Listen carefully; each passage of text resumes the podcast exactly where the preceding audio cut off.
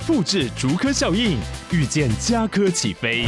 嘉义花园造镇新案 AI 世界城隆重登场，马上把握与嘉科最近的距离。嘉义科学园区无人机产业聚落，华泰名品城打造高铁 Outlet，故宫南院长庚医院县府生活圈 AI 世界城二到三房抢先预约零五三七一七五五五。二零二一年，苹果七月二十几号，他对全世界发誓：我二零三零年所有的产品全部都要做碳中和。当我吃一口有机跟友善的农产品的一盘食物的时候，我对我们台湾的农业是有帮助的。我们就要节省一些食物，让更多的土地能够用友善的方式耕种。其实这个地球，我们可以不会发生饥饿。欢迎收听《远见 On Air》，各位听众朋友，大家好，我是主持人远见智库总编辑李建新。啊，今天的来宾呢是持续我们上次哈所邀请到的我们 ESG 远见共好圈最。好的朋友，也是我们的顾问，孔雀鱼普惠科技的创办人林坤正，Bill 好，好，建新好，好久不见，是是是是是，我 我们刻意营造一个时差感哈，对对对，其实我们录音是同一天录啦，但是哈，听众朋友你们听到的时候，大概也是隔一段了，应该说听众好久不见，是是是是，你看从来没有广播节目哈是这么的诚实，我们也做到了普惠哈，对，好，那接下来就是说哈，上一集我们大概聊到了。非常多哈，有些 ESG 的盲点，尤其在盲点这一块，就是可能大家做错主题，或者说你很好心的在做坏事这个部分哈。那这一集呢，我们要更深层的去做一个讨论。Bill，其实我常常有在想一个议题哈，就像我们知道，二零二三年哈的十月开始，我们的西半不应该说正式上路，但是是一个预演。好，我就这样子讲哈，要大家比较容易懂。就是说，当然就有一些企业，尤其哈，你的产品是要输出到欧洲去的，你会受到一些制约。好，那这样的一个情况下，刚刚其实，在上一集 Bill 也有提到，就是说，哎，那有一些，即便是西半哈，有时候像对亚尼、台泥这种哈，如果我产品并没有往那边去的部分哈，我大概也不太有感。这个就会让我想到一个议题，我们这边谈 ESG 谈那么久，谈这么多。我觉得是不是这都是大企业的事情，跟你小企业根本就完全没关系啊！因为我如果有一些小企业，甚至我真的我没有直接面对品牌商，或甚至我是一个内需型的产业，我根本不会有什么差别，只要在台湾活得好好的就好，是这样吗？如果是在二零二二年之前，很多中小企业问我啊，那个跟我没有关系啊，你们都是大企业在做啊，啊，我会说是的，你现在没有影响。你现在不做也不会发生任何事情，但是它是会有几个效应在的。先讲，其实我是觉得在制定 ESG，从联合国的角度来看，应该全世界大概有两个重要的 player。第一个是联合国，因为它是全世界所有的国家一起来开会，大家宣言签完之后，就好，我们全世界所有政府都遵守这样的一个目标方向，我们做这件事情。那每个政府去做，可是政府做的时候，后来发觉政府根本做不出来。所以呢，就联合国说，那我们要把这个东西压力放在企业。嗯，那放在哪一个企业？它第一阶段放的企业不是像台湾的这台积电这，基本上不是放台积电这种企业，嗯，它放在国际知名品牌企业。是，二零二一年，苹果七月二十几号，它对全世界发誓，我二零三零年所有的产品全部都要做碳中和。它是第一家，是最大的企业，是好是当年也是市值是最大，宣誓要做这件事情。对，他宣誓了嘛？宣誓的前一个礼拜。台积电就跟那个沃旭直接买二十年的绿电权证，他提早一个礼拜买，所以现在大家都在抱怨说啊，台积电百台湾的绿电权证买百分之九十，人家有远见呐，人家提早一个礼拜买啊。是是。好，那只有苹果吗？过了大概三四个月，还没到年底，Google 说我也要。我也要做到所有的碳中和或者净零碳排，然后接下来沃尔玛说，我比较慢一点，我二零三五年，然后呢，很多企业就开始举手，Microsoft 说我二零三年要做到负碳排，你知道吗？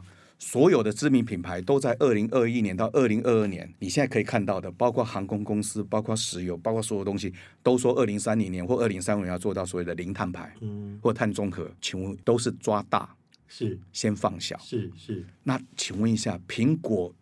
他要做到所谓的手，比如说苹果 Apple Watch 哈、哦，要做到零碳排，手机要做到零碳排。现在目前一只手机的碳排大概是六十四公斤，到二零三零年，我们的 iPhone 可能二十左右了哈。嗯、那只手机要做到零碳排，嗯、请问一下，是谁要帮他做到？嗯、他自己做得到吗？嗯，他有工厂吗？所有里面的东西都不他做的，谁做？台积电做，红海做，嗯，台湾的公司做，台湾的工厂做，所以那一波的压力，我们叫做所谓的传导效用。哎，就好像热传导一样，这些大公司全部就抓，他们就抓没有成本，你知道吗？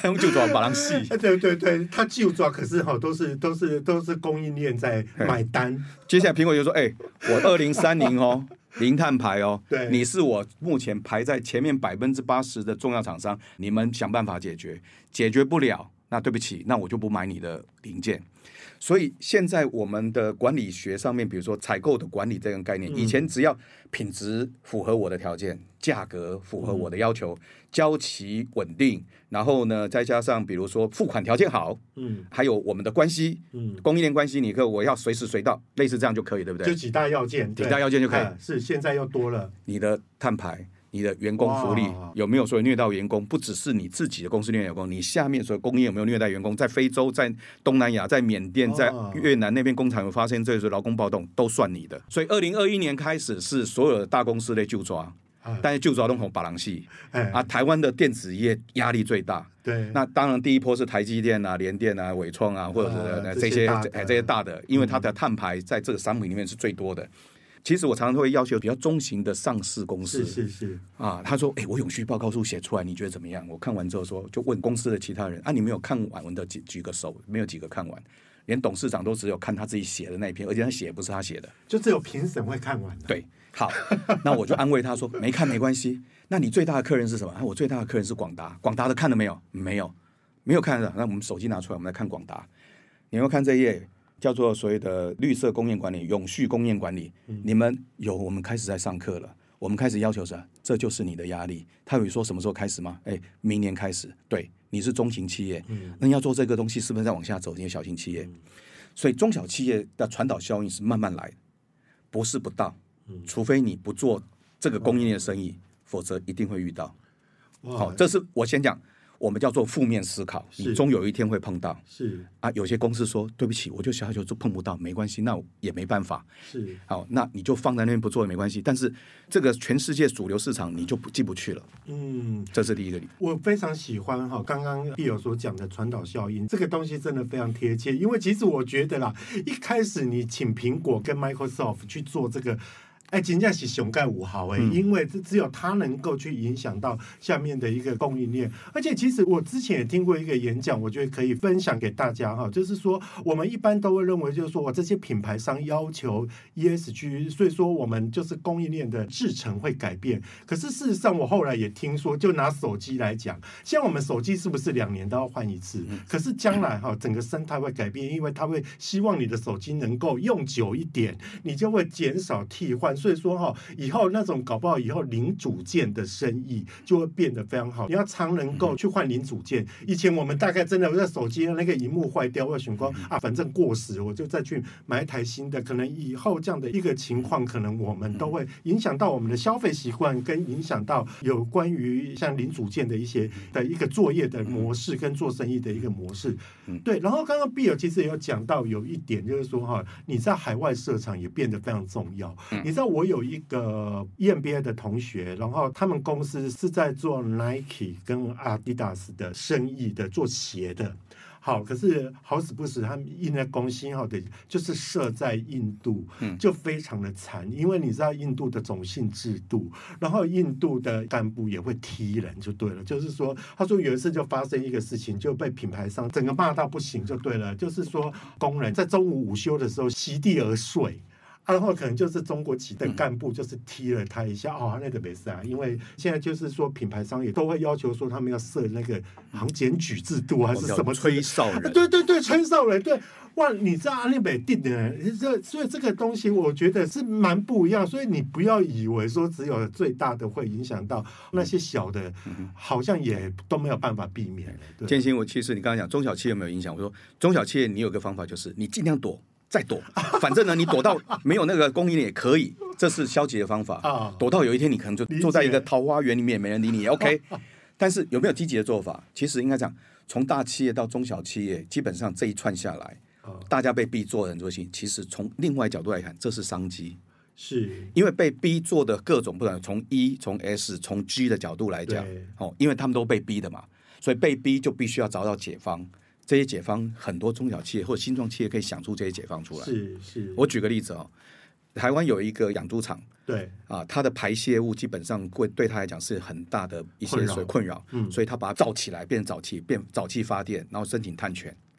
接下来这个碳权还可以卖，然后这个沼气最后还可以使用。虽然它成本增加，但是他开始思维一件事情。我未来所做这件事可以有碳权可以卖给企业，而且这个企业从这边可以来支持我这个所谓的养猪场的整个流程可以更进化，那变成企业跟养猪场这边产生一个合作的一个关系啊，所以我是养猪场。但是我也然后往这边走，我会找到相对的企业，他需要他会帮我忙，或者是他会变成我的客户。所以你就可以知道，就刚刚 Bill 一直有在讲说哈，其实做公益或者是说哈，在做那个，他还是从中可以去寻得一些商机的哈。不过 Bill 就延续你刚刚那个问题哈，我一直有一个疑问，就是说，我们刚刚讲的都跟制造业比较有关。我觉得非常好想象，因为品牌商就这么的要求了，所以说使得我们在那个热传导的一个传导效应之下，我们逼得。都要这么做，但是有一些产业它就很内需，譬如说，我就完全不知道，我完全无法想象说跟餐饮业有什么关系。啊，我的几家我个底哎，啊，反正消费者在乎的是价钱跟美味而已。消费者他因为消费者又更终端了，他那个 end user 他不太会再去想到说，回过来我又说，像有一些旅宿业、餐饮业，或者说像一般的服务业。关他们什么事情？他们其实不执行，没有人耐得了何啊！嗯哼，是不是？我先谈旅宿业好了。好，好，旅宿业，如果你是做国民旅游，短期内没有影响；个人旅游也没有影响。但是，如果你这旅宿业基本上会做国际的客人，而且是商务旅游，影响马上就来。举简单的例子，现在台湾已经有很多饭店开始算他的所谓的碳盘查，这盘查从他的所谓的房间的所谓的店。跟这个所有国际的客人进来的，他到他的这个饭店里面的所谓的交通的碳排计算，以及他餐厅的这些食材的所有碳，全部都盘查出来。台北、哦台中，基本上有几个饭店已经盘查完。以东南亚的所有的饭店的盘查来讲，我们的碳排非常高。好，相对于曼谷，相对于吉隆坡，相对于新加坡，我们都是以倍来算。我们大概一个 night 大概是四百到五百公斤的碳。因为我们很多食材来自国外，我们很多饭店都比较老旧，基本上还包括我们的店，基本上的所谓碳系数就比较高，这是台电的问题。好，那问一个问题：如果今天我是苹果的高阶主管，我要到出差，出差的时候呢，现在公司告诉你说，对不起，我们范畴三要放进来，你的交通要算我们公司的碳，所以你坐的飞机、你住的饭店、你吃的餐厅吃饭，这些都要算我的。那你就必须要找合格的饭店，所以合格饭店就是碳系数、碳排比较少的饭店，或碳系数比较少的国家。所以假设今天 Microsoft 说我要办一个年会，嗯，佛伦社说我要办一个全世界年会，那个可能是上千人要来。好，我来看台北，哎，我需要将近两千个房间，一算完之后，哇，碳排好高，那我要去买碳来综合。哎，曼谷低一半，嗯，那我在这边办，我可以强调我的这个国际会议基本上我可以做到碳综合。哦，台北很难。找不到那么多的饭店，那它的碳排又很高，我要花很多代价去买另外碳权进来综合，那我会选台北吗？不会啊，懂懂。所以它有一些隐形成本哈，可能一些将来它都会被算进去，而且其实以前可能是隐形的，可是现在会被算进去，会算进来。包括现在很多商务大楼，很多的所有的国际企业的，甚至上市台湾上市公司，基本上都要开始搬，因为范畴三大概在二零二七年到二零三零年会算。哦范畴三最重、最特殊的一个就是你的办公环境，包括你的员工的所谓的出差旅宿的那些，全部都会算进来。对，好，范畴三算进来的时候，我住在这个大楼，我这两层楼，对不起，我根本没有办法把它碳降下来啊，那怎么办？搬到一零一，一零一是全世界最高的碳中和的所有的大楼。那有几台湾有几个智慧性大楼，基本上都可以做到接近碳中和。所以，这些国际企业的办公室总经理，反正钱是公司出的，但是。范畴三的压力是我的，我知道搬办公室，所以商务大楼基本上也会有影响。好，那你说餐厅做商务、国际商务的也会立即影响。好，再讲小餐厅摊贩在越来越小，那现在来讲就开始有一个问题出来，就是说我们现在像所谓农业部以前是农委会，现在推出一些叫绿色厨房认证，嗯嗯，好，或者是绿色餐厅认证。那我们现在比如说你看到很多所谓的轻食的餐厅开始申请这个认证。这个认证基本上是鼓励的，也就是说，如果你的食材有四分之一左右是来自于小农、来自于友善耕种、来自于有机耕种，然后呢，如果做完认证有第三方认证之后，我们会给你一个徽章，呃，一个 badge，是说你这个餐厅或者你这厨房所用的食材是属于绿色厨房认证。那这绿色厨房认证对你生意有帮助，我现在还看不出来，但是慢慢的所有的观念起来之后，大家会选择说，哦，我希望吃健康的，希望吃有机的。当我吃一口有机跟友善的农产品的一盘食物的时候，我对我们台湾的农业是有帮助的。那这个东西我可能会往那边走，这是一。那另外，我就看到一个改变是，很多大企业在做员工团膳，也就是说，员工的自助餐也开始喽。为什么？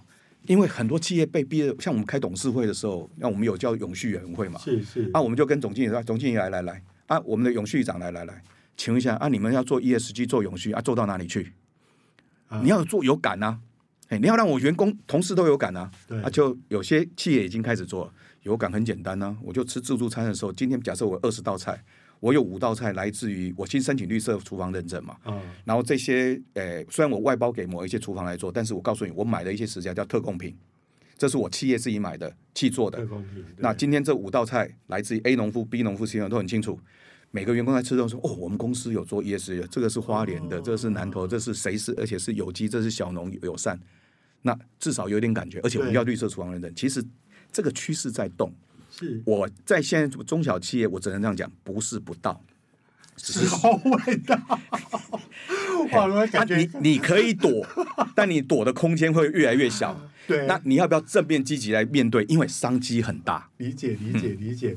所以就诚如上一期所说的哈，不是子孙的问题，是孙子的问题哈。可是刚比尔你讲的，我觉得我非常有感哎。我打一个比方哈，如果有错误，你再纠正我。就像我们最近哈，大家都很夯。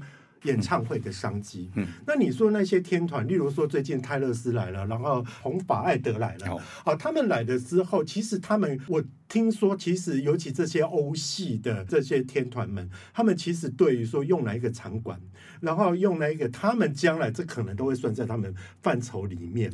那会不会将来假设说将来台湾哈，如果说我们的场馆跟我们的大众运输那些东西，还有包括像我们的票证，还有搭飞机的那些东西不够友善，不够绿色的话，会不会以后我们也看不到这些天团过来了？因为他觉得他过来，他选择你们那个成本太高了。你知道我还在讲一个案例哦，我有一天去录气候专家那个彭启明的现场直播嘛，然后他就也是在跟我聊到这个议题，他说他这次 COP 二八有去，然后他说去了，他本来要做一个 side event，就是在旁边那个他们也邀请台湾专家，也本来要邀请的那个丹麦的专家一起。进来，就你知道，本来人家答应了，后来他拒绝了。嗯，原因是因为他那一团全部都是男生哦，对，他、啊、的缺女生，然后他就想说跟他理科学一下，说啊，这个可不可以就通融一下？就后来发现说不行，他就是很坚持说你这个性别不平等，所以不行。好，那从这个个案跟我刚才在讲演唱会的个案，你就会知道，就是说哇，其实他对于生活是改变。非常大，它会尤其范畴三的一个状况下，它会息息相关，跟影响到你的生活的任何的一个决策。不过，Bill，我接下来问你的一个问题，刚刚在其实在讲到饮食哈，我会觉得说，其实常常我们也会都认为，例如说你说绿色标章或者什么东西，我觉得像有机啊，或者说无毒啦那种东西，不是对健康有益吗？它对于我们整个地球。啊，它的帮助会是什么？那我又听过，好像你刚刚有讲到 TCFD 嘛，现在好像又有 TNFD，跟这个是不是也有点相关？好，先从 TCFD 跟 TNFD 来看哈。我觉得企业老板常常讲一句话：我好好做生意，我好好缴税，为什么你们管的越来越多？对啊，我说没办法，嘿，因为气候最后会影响到我们所有人。那全世界的整个运作功能里面，企业是最大部分，而且呢，企业是最有能力解决这个问题，所以没办法，联合国本来是要求政府嘛。哦，有道理。啊，全世界政府做也做不起来，忙着打仗啊，忙着吵架啊，是是是是，那就要求企业，那从大企业开始做好。所以 TCFD。初期只是告诉你说，如果遇到极端气候发生，我们依照科学家，二零二五年、二零二七、二零三零、二零五零年，大概地球如果假设没有怎么做的话，会发生什么事？嗯、你的企业如何因应？这叫 TCFD，、嗯、所以你要揭露。嗯嗯、然后揭露，这接下来下一阶段叫 TNFD。那 C 跟 N 基本上一个是 climate，一个叫 nature。nature。那我就遇到一个很多朋友，包括我们在谈所谓的 ESG 的一些专家们说。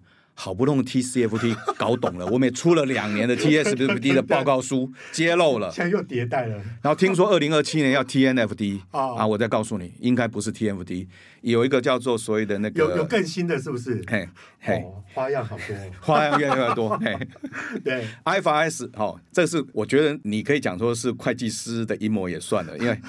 全世界四大会计所或三大会计所，他们合起来，我们比如说会计有个 IFRS 嘛，对对对，就是我们要算的，把过去、未来、现在所有的损益都要先反映出来这个概念。它现在有 S one 有 S two，S one 基本上是财务揭露，S two 叫做所谓的叫气候揭露，也就是说所有的汽油都就要转成财务。哦，啊，听说还有 S 三 S 四，也就是说你以后的财报里面这样一出来之后呢，除了你的财报最后损益，哦。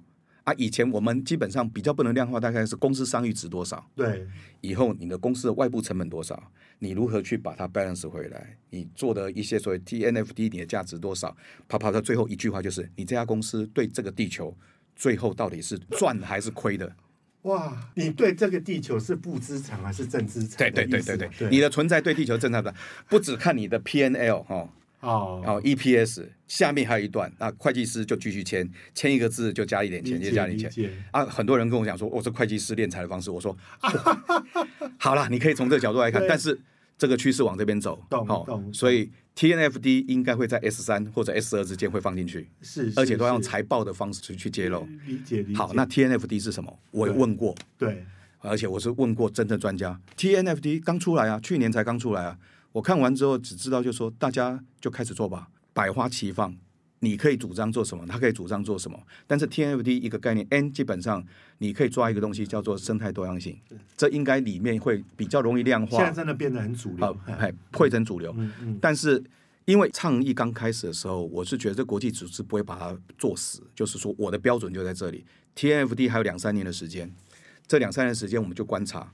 那也就是说，从过去的所谓节能减碳，企业又多加一个责任，这个责任叫生态多样性。嗯，那生态多样性如何去实践？嗯，现在是百花齐放。嗯，那我们现在就是最重要的百花齐放，你要证明说你有做到生态多样性很难，因为生态多样性要经过很严谨的科学调查。嗯，所以这部分我的看法是，我现在也正在跟所谓的农改场、花莲农改场、台中农改在谈，因为他们有很多博士跟学者长期在做生态研究，有机。会不会对生态有帮助？我先讲，大部分的有机，如果只算在耕种期间算它的碳排量，基本上惯性会比有机好。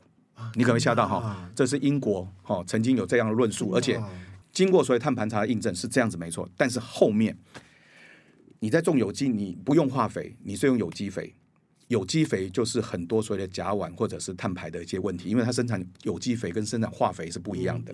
好，但是你考虑到一个说，只有考虑到这农作物的所谓的碳盘查的时候，当然有机碳会比较高，相对于惯性。嗯，但是你又从泥土的角度来看，哦，哎，从泥土里面的角度来看，或从生态角度来看，生态多样性，还有土地可以涵养更多的碳、更多的水、更多的生物，从这角度来看。有机或者是友善栽培会比现在的所谓的惯行更好。其实惯行法，我就讲一件事：我们的农业其实是二次世界大战之后才开始改变的。二次世界大战，人类用了两个武器，一个叫做毒气，毒气哦，德军就毒气，其实一次大战就有毒气，还有做炸弹嘛，对，哦，炸弹要硝嘛，哦，要所有那些所谓尿素嘛，要这些东西。所以呢，二次大战的两种武器，一个是炮弹，一个是毒气，毒气现在变杀虫剂。炮弹现在变肥料哦，所以其实我们的惯行到现在没有多久，但是对全世界的土地的流失跟土地的生态影响太大，很大。那很多人在谈这件事情说，惯行才有办法养活这八十亿人口，我同意。我没有办法要求，或者是让全世界所有的耕种都变成有机，是没有办法养活那么多人。是，是但是联合国有另外主张，好、哦，从餐厅的角度，我们要看这件事。联合国的主张是，现在目前全世界生产的食物有将近三分之一是被浪费掉。对，三分之一从农场、从运输、从餐厅、从我们家里没有吃掉丢掉的，大概是占三分之一。好。这三分之一的食物，如果其中的四分之一，我们重建我们的整个生产制造流程跟我们的观念，就像我们在做食物银行，把那些机器品拿不要去烧掉，拿出来，这些都算是这三分之一，只要把其中的四分之一把它拿回来，我们可以养活八亿五千个贫穷的饥饿的人，就最饥饿的贫穷线可以养活八亿五千万人，但是全世界属于在饥饿贫穷线只有七亿，这代表什么意思？我说，我们其实只要改善我们、改变我们的饮食习惯，改变我们的耕种习惯，改变我们的食物的整个运输跟使用的这个链，嗯、我们只要节省一些食物，让更多的土地能够用友善的方式去耕种。嗯嗯、其实这个地球我们可以不会发生饥饿哦，哎，因为饥饿人口大概是七亿多，但是如果把那个三分之一的四分之一拿出来，就可以喂饱八亿。哇！所以等于他间接在做一的同时，他也做到 S 了，就对了。对，所以这是大家共同努力。比如说，哦、我们不要求全部都要变成所谓有山跟有机，哎，短期很难。对。但是台湾的土地很小，而且台湾的农产品大部分都进口农产品。那我问一问题：那如果台湾的进口农产品那么多？哦，我们自给率又非常低，干脆把土地全部拿去代工厂，不就很好吗？嗯，当然你一定讲说不行啊，因为这样。那如果这样，台湾土地资源少，那我们可不可以做高附加价值的农产品？嗯，让我们的土地能够生态恢复，不谈碳排，谈土地以下的生态，土地旁边的生态，这个企业可不可以一起来努力？哦，如果我们一起来努力做这件事情，我认为再过三五年之后，当 TNFD 变成企业的责任的时候。企业想想办法说，我可不可以把四季大同，或者是像骊山山上产业大路旁边已经没有土壤的，叫种在鸡粪上面的高山高丽菜，把它变成森林？原住民做不到，但是企业你可以看二十年，或许你做得到。理解理解。哎、嗯，说到这个议题，我也在想一个，就常常我们在讲到，就是说，当然剩食这个是一个问题，然后有机跟惯性又是一个议题，嗯、还有我们常常也会强调，就是说要吃。当地的食材，这个当地的食材会跟 ESG 有关系吗？有关系，因为基本上我们就碳所谓的运输的所谓的碳盘查，你从国外运过来，它的碳足迹就比较高。还有运输过程当中的储藏，不管是冷藏或者喷一些所谓保鲜的各种不同的药剂，嗯，这些对身体的影响，对所谓的碳排都有影响，所以尽量吃当季。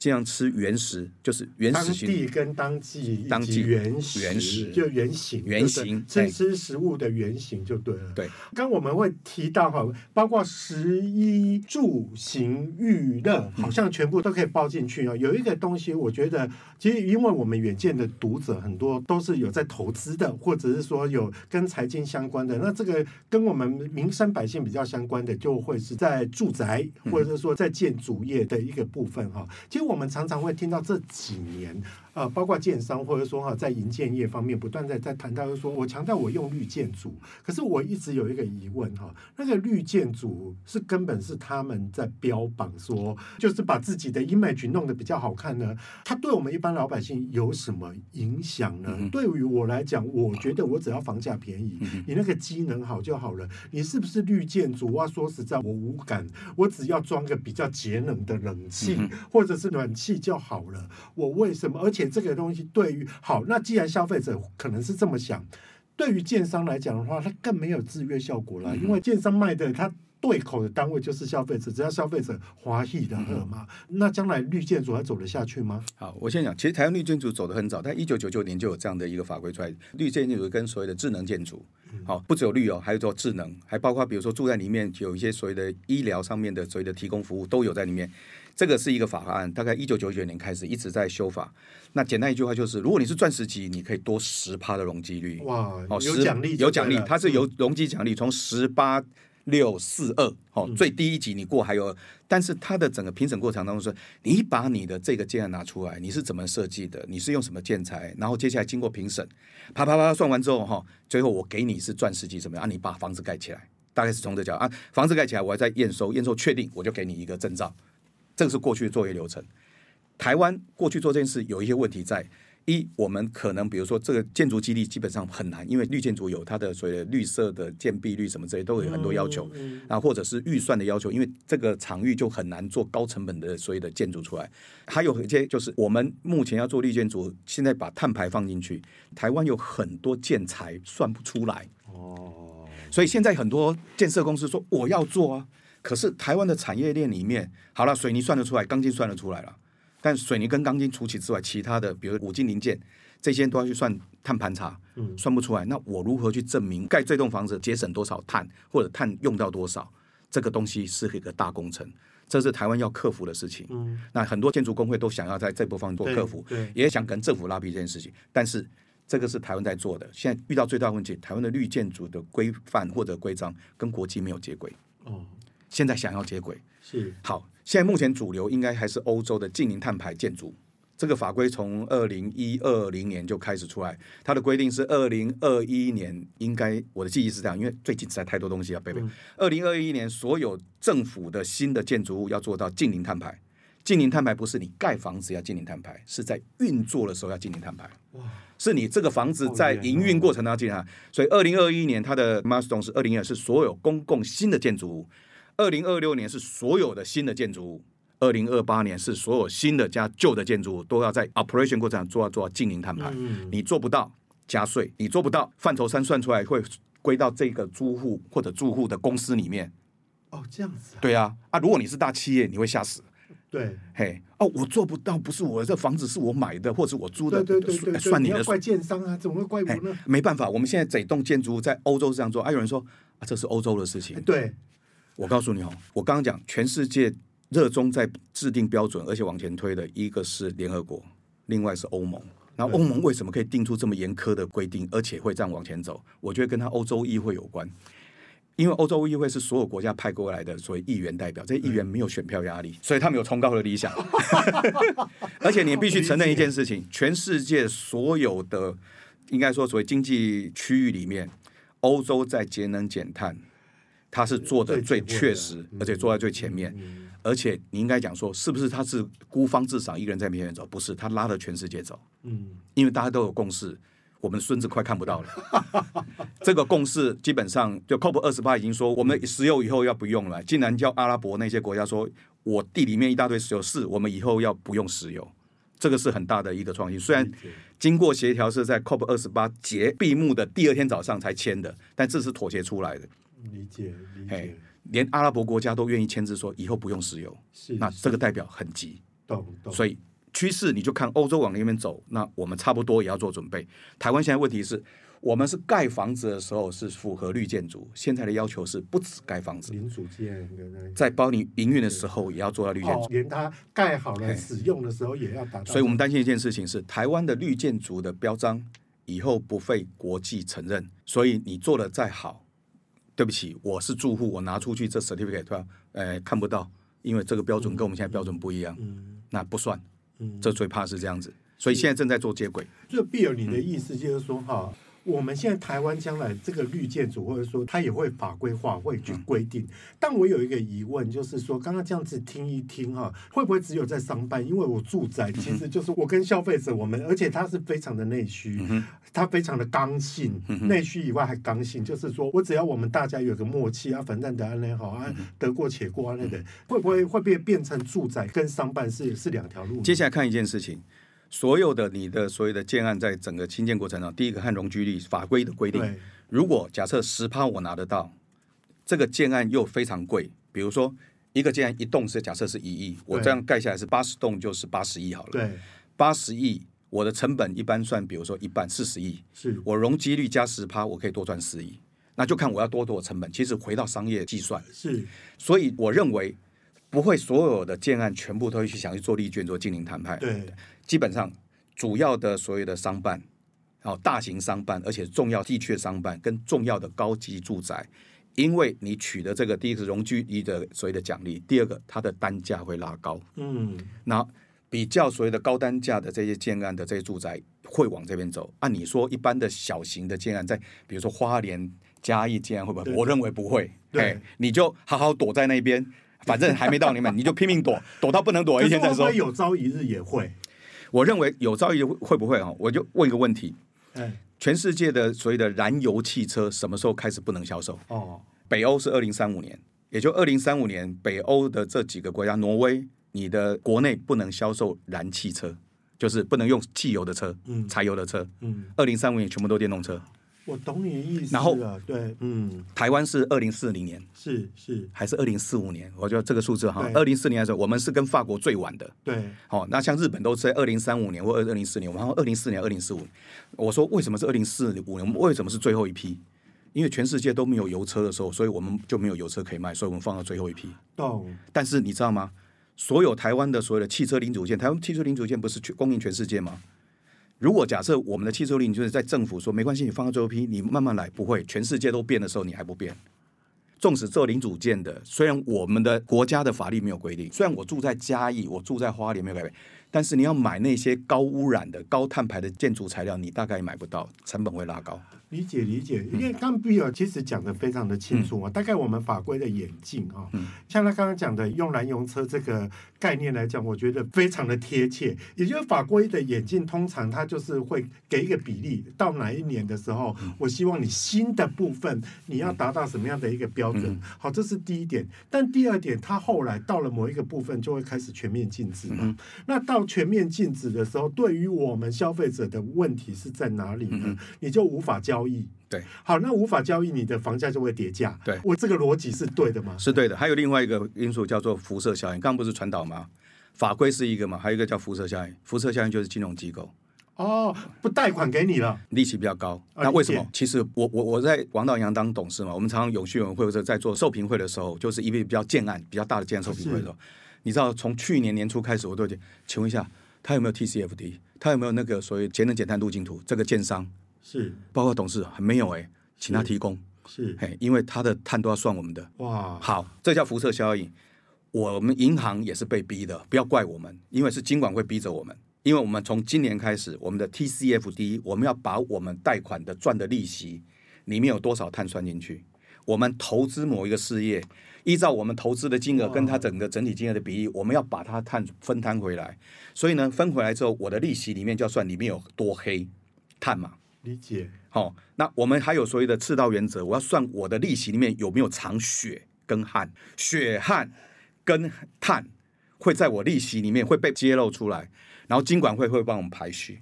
哇，那接下来你就站我立场哦，这是实际实打实的，我们受评会都是受比较高金额的贷款，有建商，嗯，哦，有很多所谓的，比如说进口商或者出口商，尤其出口进口一些煤炭的，嗯，好、哦，还有棉花的。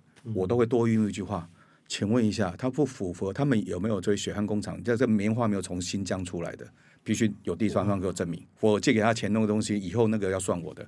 他们碳排现在是多少？他们有没有什么计划？接下来你一个建商说没关系啊，反正我不做无所谓啊，我房子照卖啊，卖便宜就好啊。对不起，再过一段时间借钱，银行跟你讲说，对不起，利息加一码，加两码。啊，对不起，额度说一下，因为你的碳对我来太多了。哇，那个紧缩跟那个贷款层数变低，嗯、建商就受不了了。啊，不是我们银行的错，哦，哎，也不是金管会的错哈。理解理解。金管会在国际上的要求，他会要求银行。大势大势所趋。哎啊，你告诉我，你除非你不跟银行借钱，你财力雄厚，哦，那你也可以躲。哇，所以其实刚刚我们讨论的这个哈。